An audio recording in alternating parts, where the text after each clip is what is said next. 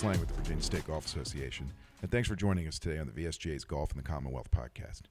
The Players' Championship begins today, Thursday, March 10th, at TPC Sawgrass, and we're pleased to have a guest who has boots on the ground in Florida, past VSGA PJ Boatwright intern Daniel Stamper. We recorded this podcast last week when Daniel had a week off from the tour, and as you'll hear, it's probably a good thing because he does not have a whole lot of free time when he's out in an event. If you played in a VSGA championship, qualifier, junior golf circuit event, or one day event back in 2019, you probably saw Daniel out in the golf course. Today, he talks about his winding journey to VCU, which started in Washington State and then included an unlikely stop at Alcorn State and HBCU in Mississippi. A graduate of VCU's Center for Sports Leadership, Daniel shares stories of the connections he made there that allowed him to eventually land a position at TrackMan. He breaks down how the technology works and how it translates from the TrackMan behind each tee box to your TV screen. Daniel also chimes in on some of his favorites for this week's event and some of the best spots to watch the action at TPC Sawgrass. Hint, bring your appetite when you go out to the 12th hole. Settle in for a fun and interesting conversation with Daniel Stamper, and thanks for listening to today's episode.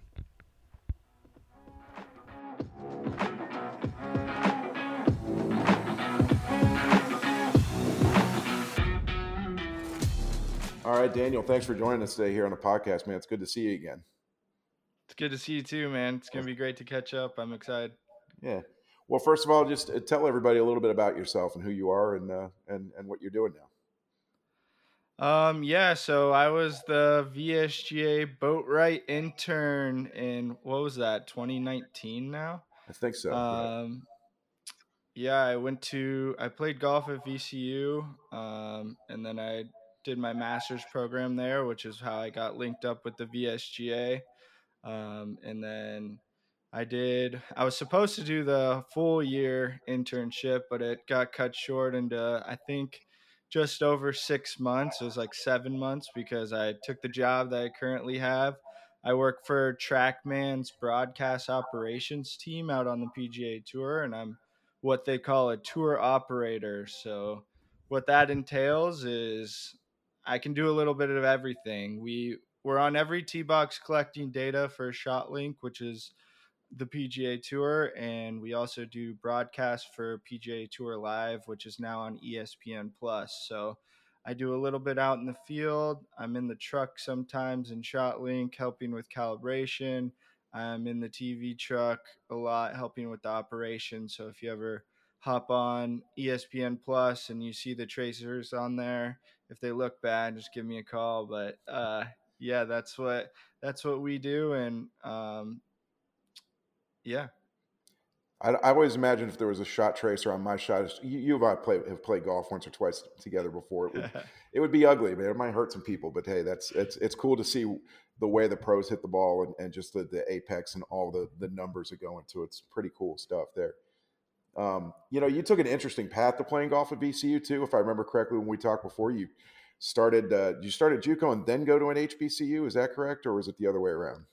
That is correct. So straight out of I started playing golf. I'll back up and give you the whole spiel here, but I started playing golf right before freshman year. So it was like my eighth grade year, probably in the fall, but I was playing football and basketball and baseball. So it was like I was playing a lot of other sports, wanted to play golf with my dad and uncle who went and played Twilight all the time my dad told me I had to take lessons to go out there because basically he didn't want to play with a hack, which is eventually what I found out. But um, so I took some lessons in the pro at the local course. Um, it's called the Classic Golf Club. It's actually where Ryan Moore came out of.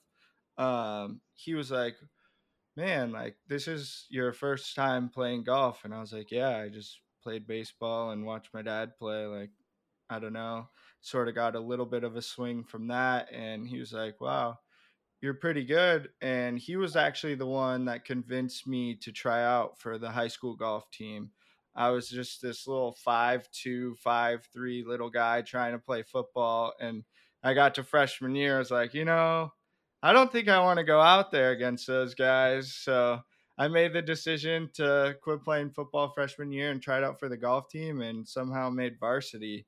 Um, and then I played four years varsity there. Um, but I was I was just on the threshold. You know, I made state junior senior year, but I didn't really do anything. I had some good junior summers, but didn't really win anything. So it was like, you know, what do I want to do? I want to keep playing golf. Um, and I had a little bit of interest in like local D3s, NAIA schools. And it was like, I, I think I'm better than that. And so, you know, I bet on myself. I went to JUCO for two years. And then from there, I had a few schools that just flat out told me I wasn't good enough, and I was like, okay, I took that personally. Um, but you know, I I shopped myself around, and um, there was just some random connection with Alcorn State, and our athletic director he had gotten a girl to go down there, you know, a few years before I did, so he knew the coach real well. Guy seemed like a really good guy, and I went down there um, took a full ride and I was like, okay, like this is what I'm gonna do. And you know, we got down there and about I want to say it was like a week before school started, the coach was like, Hey guys, you know, I just took a job at a D2 like military academy or something like that in Alabama. So we were without a coach for like half a year, which to me was just ridiculous. Um, we just had like the associate AD would just like drive us to tournaments and we were just self-led i mean we practiced on our own ran qualifying on our own everything was kind of on our own for the entire first semester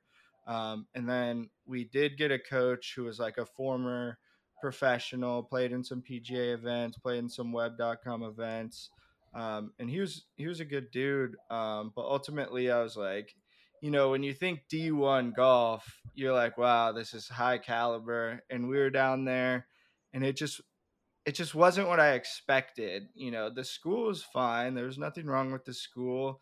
The location, eh, but I knew I was getting into the deep south Mississippi, which a kid from Seattle, that was a huge culture shock, you know, like um, just going down there and I mean, I got to try grits for the first time. I had no clue what that was. So it was it was really interesting and it was a great experience honestly i felt that it really helped cultured me and like really see like a different part of the united states that not a lot of people immerse themselves in that aren't from there um, so it was a really good opportunity but we got to play in one tournament i think it was south alabama's tournament where we got to play against you know the west virginia we got to play against some other big time schools and just seeing what they had and like seeing the course that we played for that, I was like, man, like this is what I want.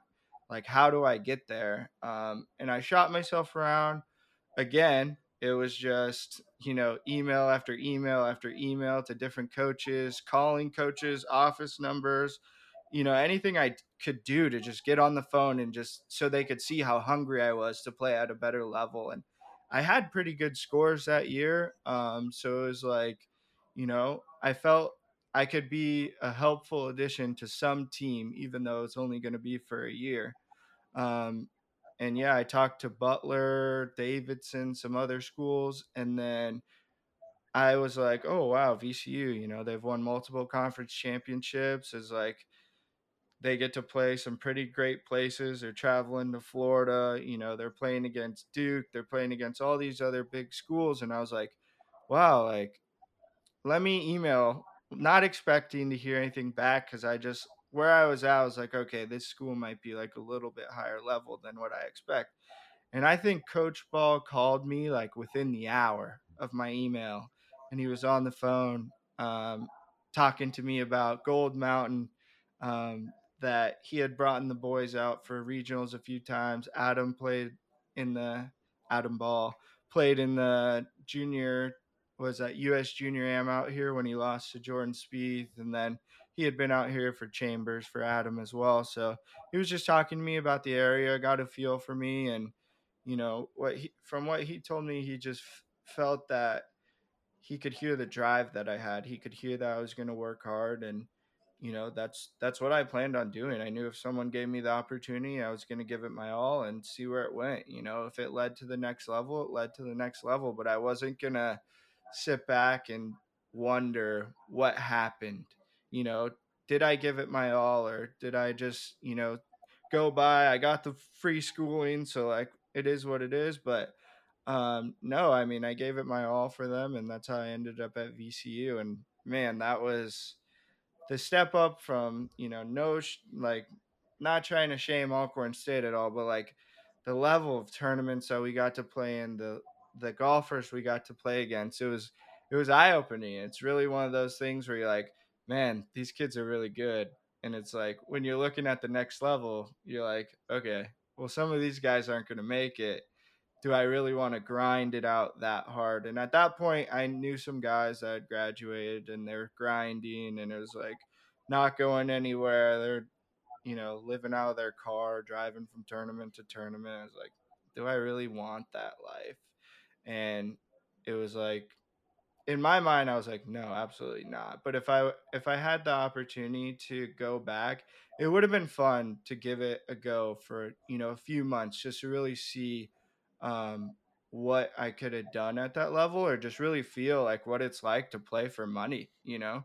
To really play where you're trying to make a paycheck so that you can pay for the next event or whatever it is the hotel room that week you know? Um, so it would have been cool to do that, but you know, I sat down with Coach Ball and like right at the end of my senior year, and he was like, "Well, so what do you plan on doing after you graduate?" And I was like, "I have no idea, man. I'm graduating with a psychology degree. What do I do with that? I'm not going to be the next Bob Rotella."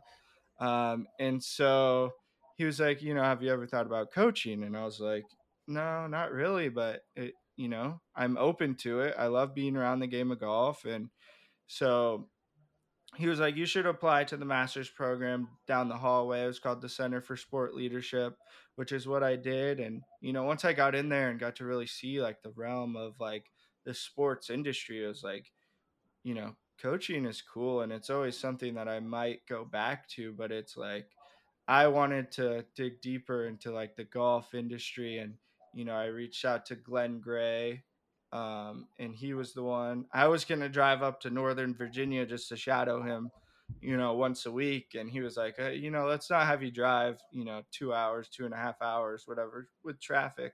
He's like, um, let me reach out to a few people in the Richmond area and see what I can do. And that's when he got me hooked up with Trip Shepherd. So that that's how that came kind of full circle. And then I did the one day a week with the VSGA working the front desk. So, I mean, well, what was your biggest takeaway from the internship experience? I mean, I know that you got to experience a lot of different things here, from you know um, dealing with dealing with invoices and phone calls to running running your own tournaments. I mean, what what were your biggest takeaways?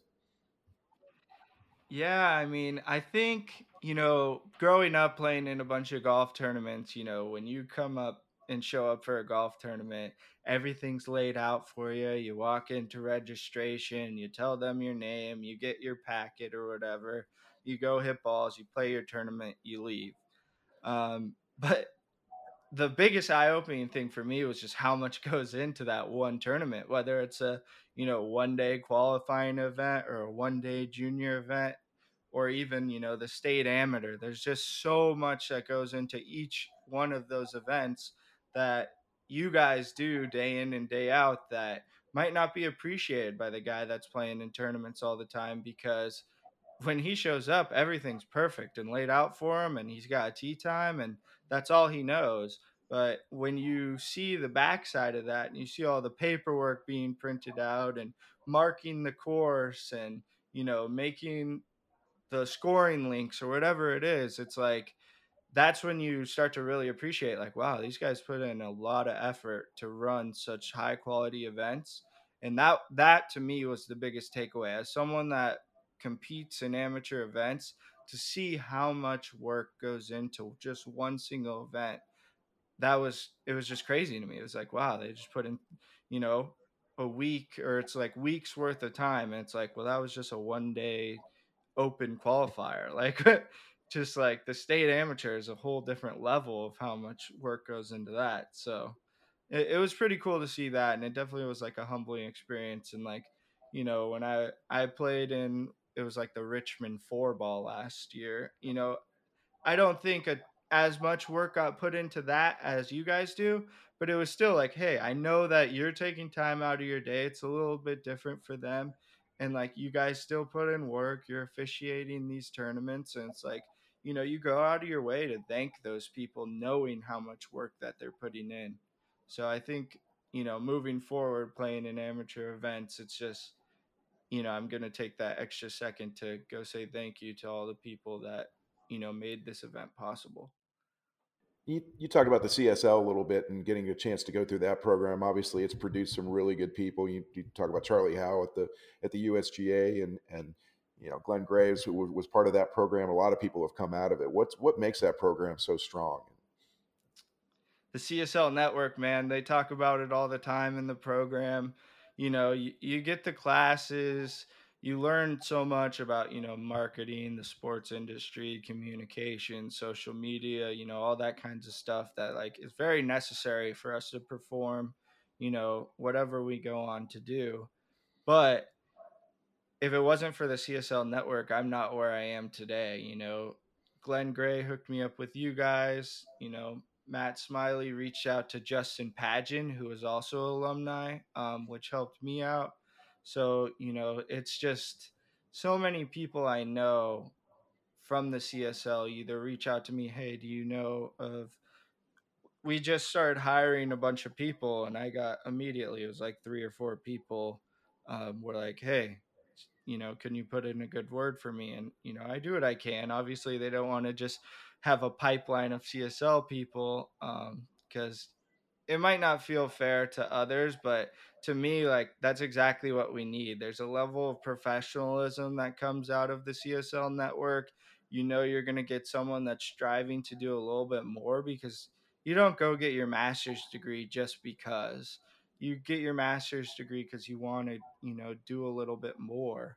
Um, and so knowing that coming out of that program, I mean, I'm always advocating for us to hire some CSL people. And we have, I think on our team currently, we have two. Um, and then we had one guy that left last year to work for ShotLink.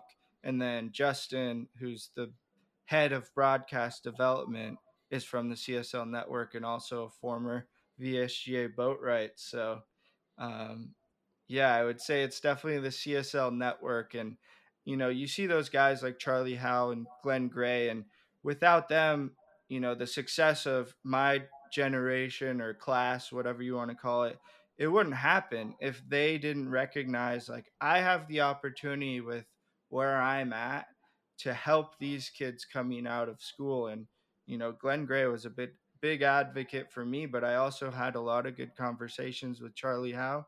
And I think that he would have also been a big, big advocate um, and he does a lot with the program.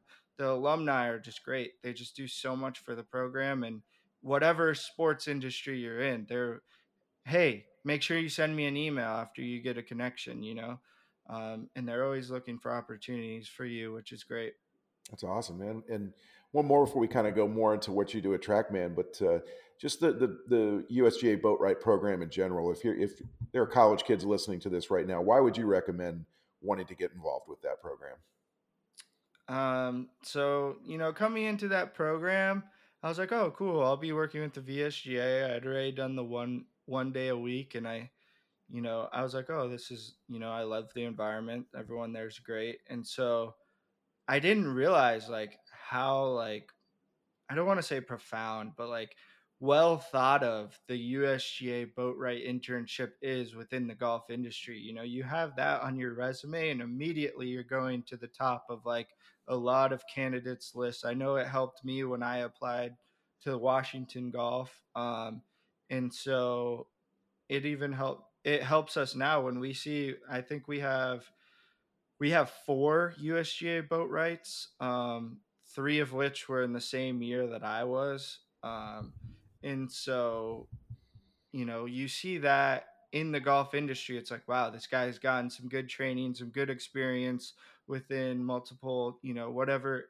event operations, you know, even when you're in the office, you're doing all that kind of work. So it's like you get such a wide range of just like exposure within that internship that's like it helps you no matter where you want to go into the golf industry. So you know, if I if I was sitting here, Daniel, looking for an internship to do, um, I would do it all over again for sure. I, I definitely enjoyed my experience, and I definitely think that it's helped me succeed um, moving forward.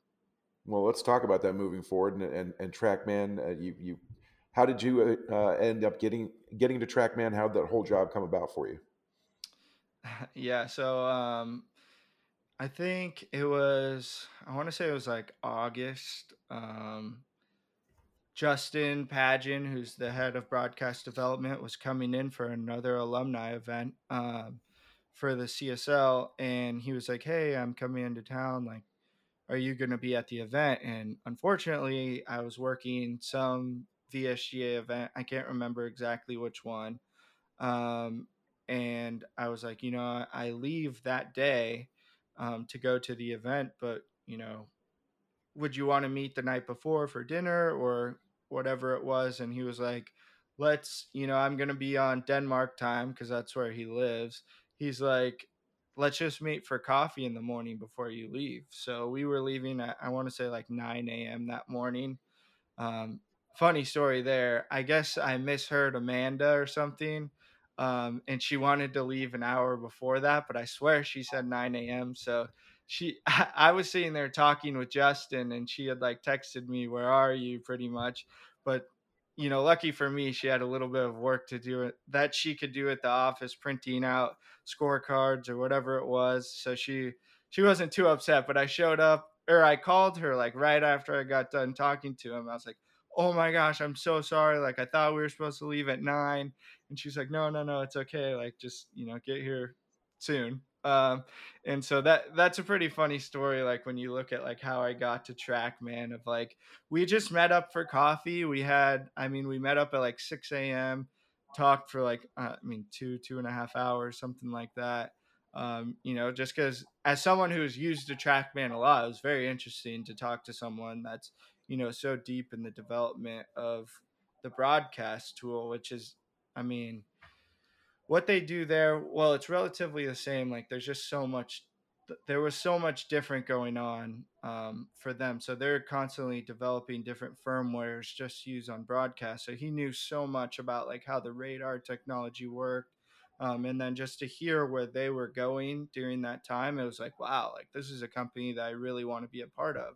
Um, and I made that known to him, and he said, "Yeah, I think we're going to be um, ramping up and hiring a little bit um, at the start of next year. And if we're not, like, make sure you contact me and we'll find a position. And so um, that was really cool. You know, talking with Justin, he was like, there was just, again, he's just, he said there was just a sense of drive that I could feel talking to you that you don't get with every individual. And he was like, you know, the fact that you took the time to meet with me at 6 a.m. to just have coffee, he was like, that to me was like, okay, well, this kid's very interested and he's going to take the extra step.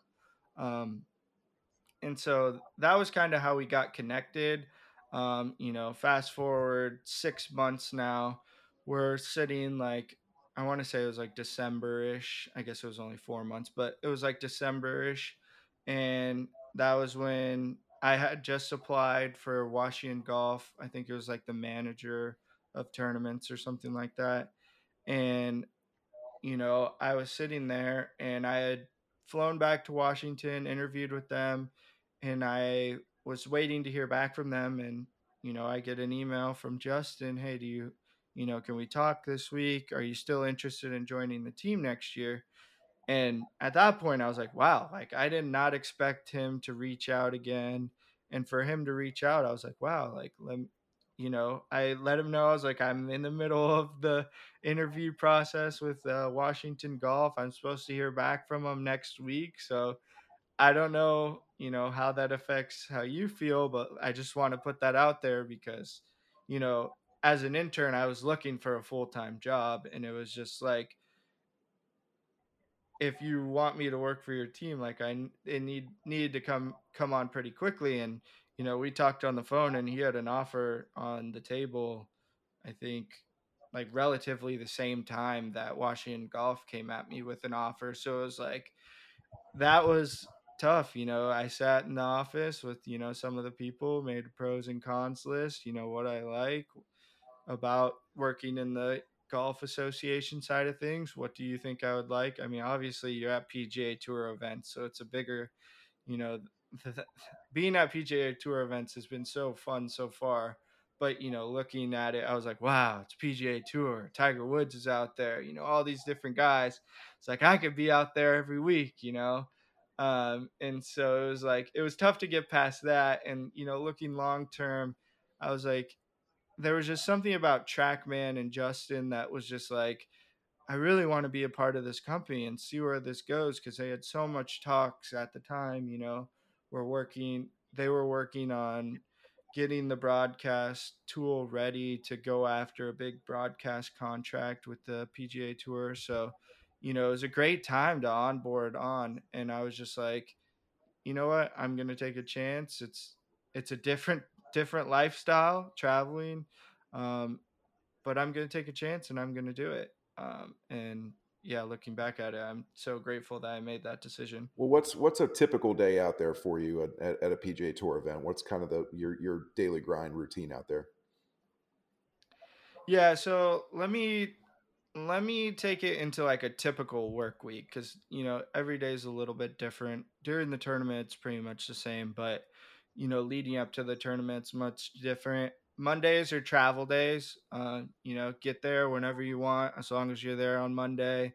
You know, I like to get there a little bit earlier in the day, just kind of right after noon.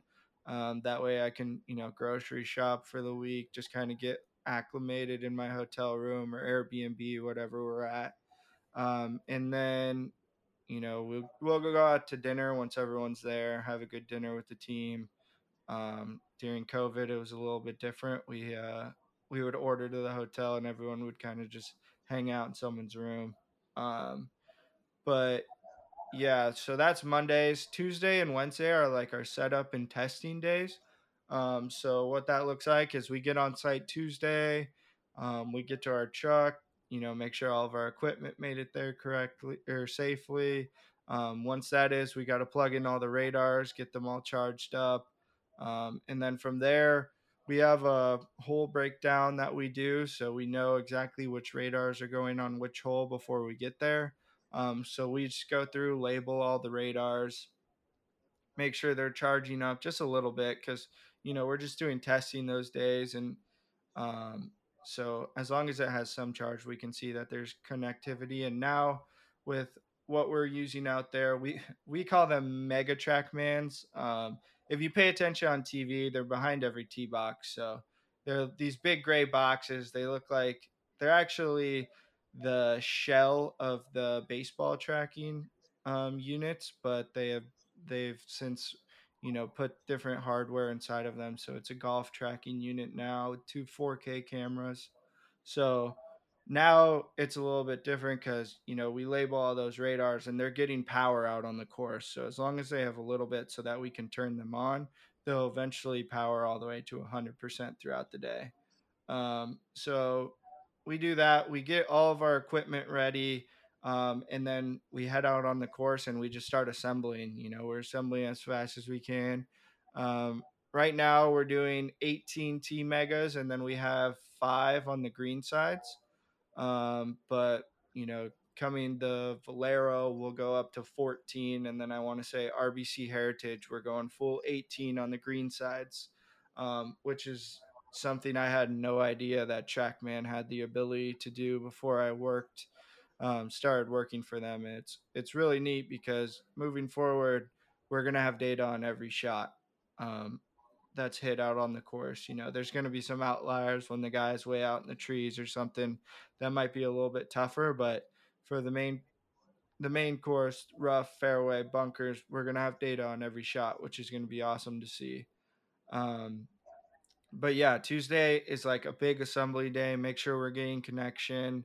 Um, the unique thing about our system is we actually have to go out and collect like GPS coordinates um, for where our radar is located, where the tee markers are located. Then there's like a tee center position where the pin's located, and then we pick two points um, that are down down sight out in the fairway, or you know, trees or bunkers, wherever it is, just down the ways. Probably, you know, the further the better for us. Um, so we go and collect those at the same time. So we got these nice little GPS sticks, look like we're going to a construction site. um, and we're collecting these coordinates out there. Um, and that just helps calibrate our system so that knows where it's at in like the real world. But that's Tuesday.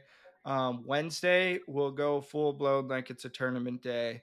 Make sure everything's set up, everything's calibrated. Um, we have to tilt and roll our radars to like certain degrees. Um, so we do that.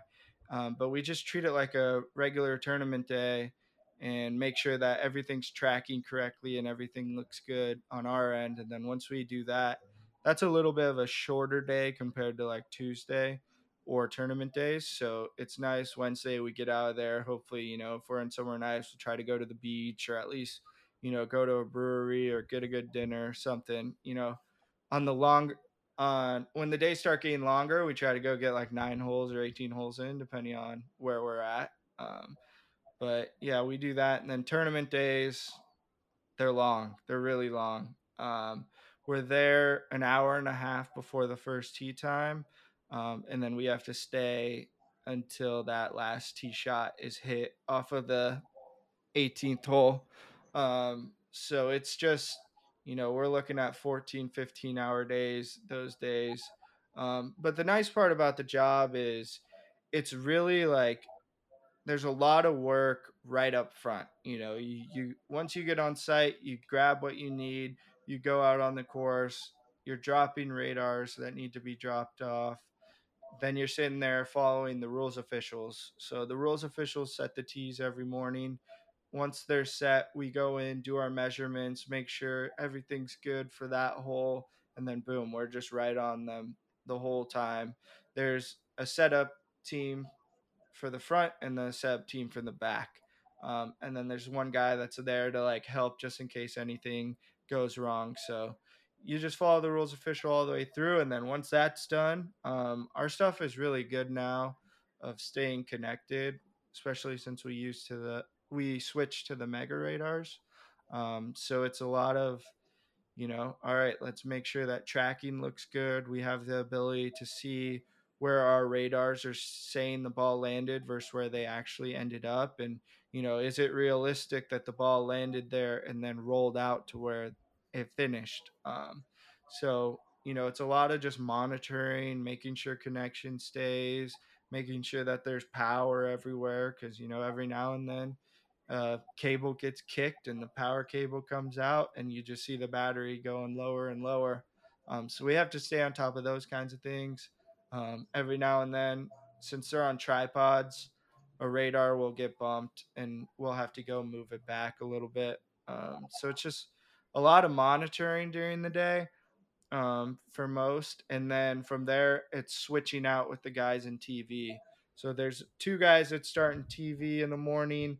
Um, they do the show while the setup guys are doing are doing their thing, and then usually they'll get you know a couple hour break, hour break, um, eat lunch, and then they'll go back in there. If they need breaks, you know, they're always able to ask someone, "Hey, I need to go um, take a break. Can you come fill in for an hour?" And our team's really good about, yeah. And there's a lot of people eager to get in there because it's fun. Um, in my opinion, um, it gets a little. It's definitely like the most like I guess you could say stress that we have, um, because you know you're expected for it to work and for it to look good. And if you're messing up, you're going to hear about it from the director or the producer, whoever it is. Um, so like there is a little bit of stress in that, but for the most part, it's just it's cool to just see your work and you know it's cool to sit sit at home and throw on ESPN Plus and be like, oh man, like Dan or Warren is doing a great job today. Like it, you know, there's a sense of pride when you see that line come up on the screen. And you're like, that's our team doing that. So um, it's going to be really cool um, to see that moving forward, especially when we move over to CBS and NBC. Yeah. So that'll be really cool. But yeah, I mean that's that's like the gist of our days, and then we go tear down at the end of the day. But we don't with the mega radars. We leave them out there, which takes the teardown process like much less. Um, but we still do have um, they're they're the three E's so, you know, right now TrackMan has the retail fours out, um, and we use the threes strictly for club head speed. That's it. Um, so that they're like our threes are good enough to do club head speed. So why like we don't need to put fours out there um, because the mega trackmans are doing all the real hard work. So um, yeah, I mean we go pick up. We have six threes out on the course. We'll pick those up and then we get to go home. You know, at that point it's seven o'clock at night or whatever time it is you know you're getting back to the hotel you probably ordered some food on your way home you want to shower eat and then you're like okay i'm going to take you know half an hour or an hour to just hang out and just let my brain you know just chill out and then i'm going to bed and i'm up at four the next morning so it's like um, it is long during tournament days and you know when you get on those three week stretches um, that third tournament you're like okay I got four days left. You know, I'm re- I'm ready to go home, but you know, it would be much harder if I didn't enjoy the job. That's for sure. Um, so it is. It's nice that our job is fun. We get to be out in good weather most of the time, um, and it's just yeah, it's it's rewarding to see your work um, come to fruition on the TV and we like beating those other guys too. So yeah, no doubt about that, man. Um, you know, what, what are your favorite courses on tour that, that you've gotten a chance to visit? Man, um, Pebble for sure. Uh, that one is unlike any other. I would tell everyone and anyone if they had the opportunity to go out there to do it. Um, it it's heaven on earth. It's insane out there. Um, and then besides that, TPC Sawgrass is, I mean, just the care that they take of the course is just insane. Every tee box is perfect, and then Quail Hollow, I would say is it's the same.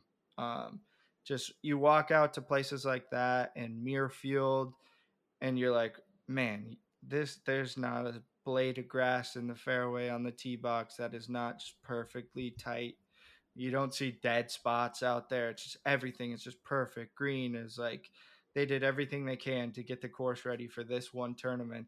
And it's just yeah, I mean it's perfect. You know, there's definitely courses out there you're like, ah, I would never come play here, like because they're charging you because it's a PGA event. Um, but like, I mean, Quail Hollow, Muirfield, TPC Sawgrass, those are definitely up there. And then Pebble Beach is like on its own other planet. But yeah, I mean, hopefully we'll get to see what Augusta's like here this next year. Yeah, that would be awesome, man.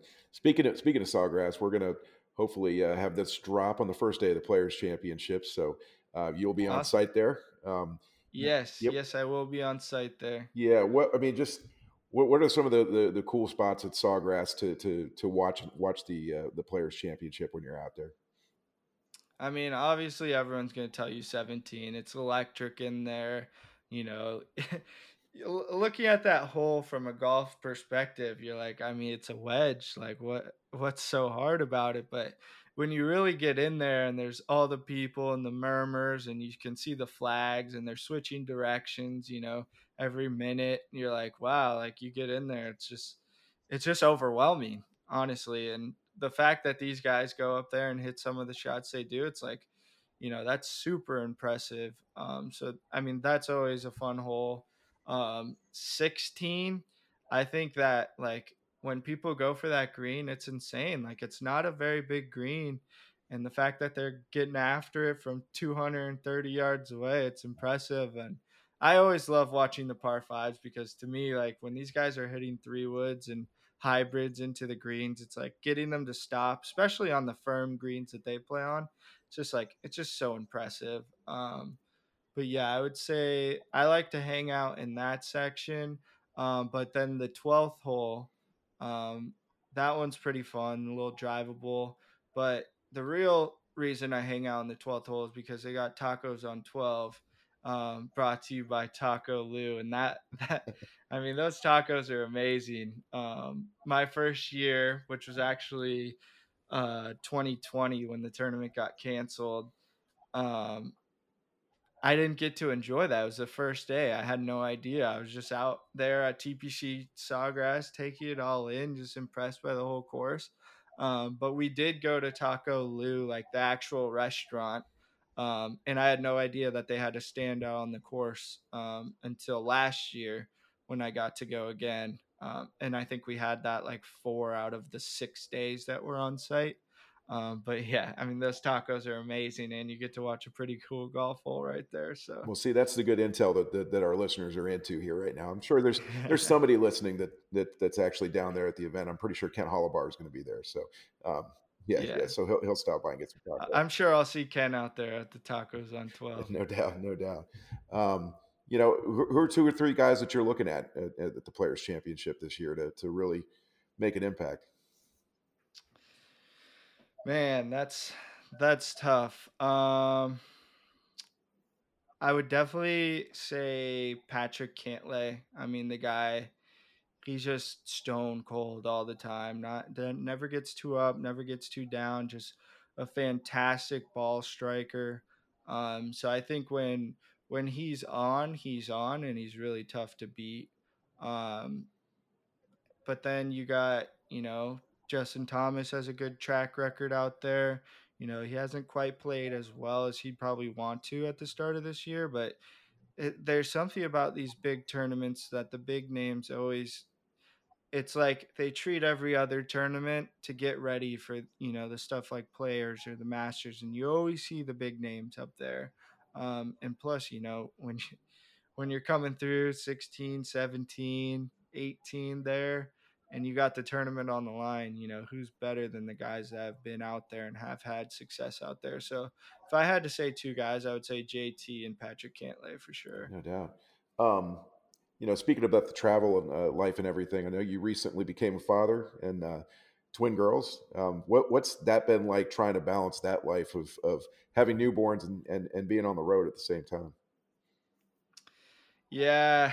Um, so I had my first trip last month. It was definitely much harder to leave.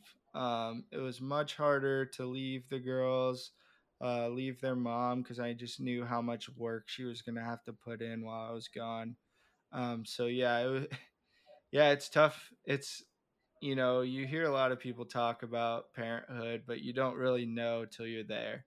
Um, it's a crazy feeling. It was it's so surreal. Um, to be a parent and you just look down at your little girls and you're like wow this is this is awesome. Um but yeah i mean it's not easy. It's not easy at all and it's definitely um you know i'm i'm lucky that i i do have a good relationship with the boss and the manager. So you know if i need to be home for certain weeks um as long as i give them a good you know advance notice that usually gets taken care of. So um, they work with me. They're not too hard on me on the schedule. You know, I I started out the year um, three weeks on the road, but that'll probably be the only time I do that this year. So you know, I'm going to the players and then I'm back home for another week. So it's you know it's a balance. And then it was really nice um, at the end of the year from like I don't know middle of November all the way until the middle of January. We had nothing going on. So it was like I was home that whole time, going through the process, being able to be there for their mom. So, you know, in that sense, I was very fortunate. Um, and so, yeah, I mean, it's it's going to be a balancing act, and uh, we'll we'll see where I'm, you know, how I feel about it next year, because um, it's only going to get keep getting harder. Yeah, for sure. Um, you know, this has been a really good conversation, Daniel. We appreciate your time here. Just give you a chance to give some shout outs here before we close out. And anybody you want to uh, want to give a shout out to?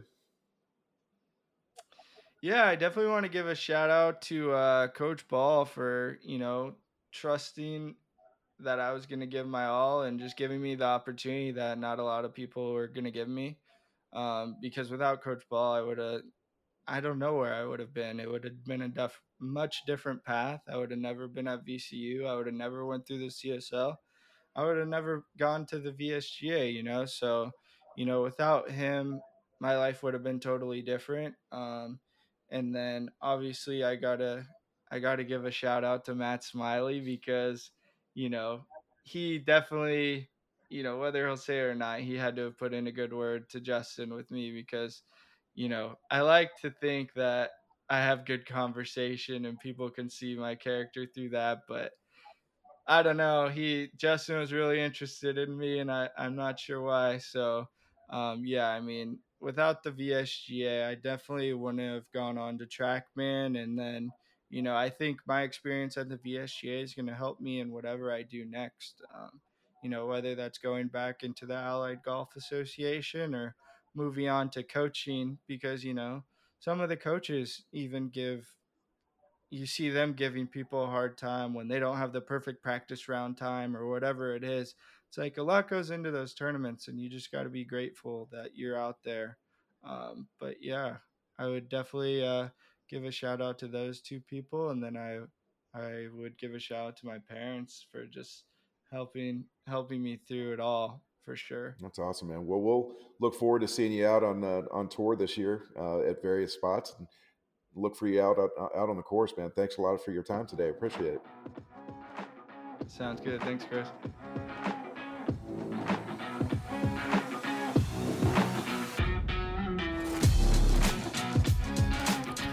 Thanks again to Daniel Stamper for joining us on today's Golf in the Commonwealth podcast, and thank you all for listening. As mentioned, Daniel was a long term PJ Boatwright intern for the VSGA. We're currently looking for a long time Boatwright intern to fill out our intern roster for this summer. If you're interested in getting a foot in the door in the golf administration industry, or if you know someone who is interested in applying for this internship, please visit vsga.org, roll to the Engage tab, and scroll down and click on Careers to find more specifics on the position. Until next time, so long.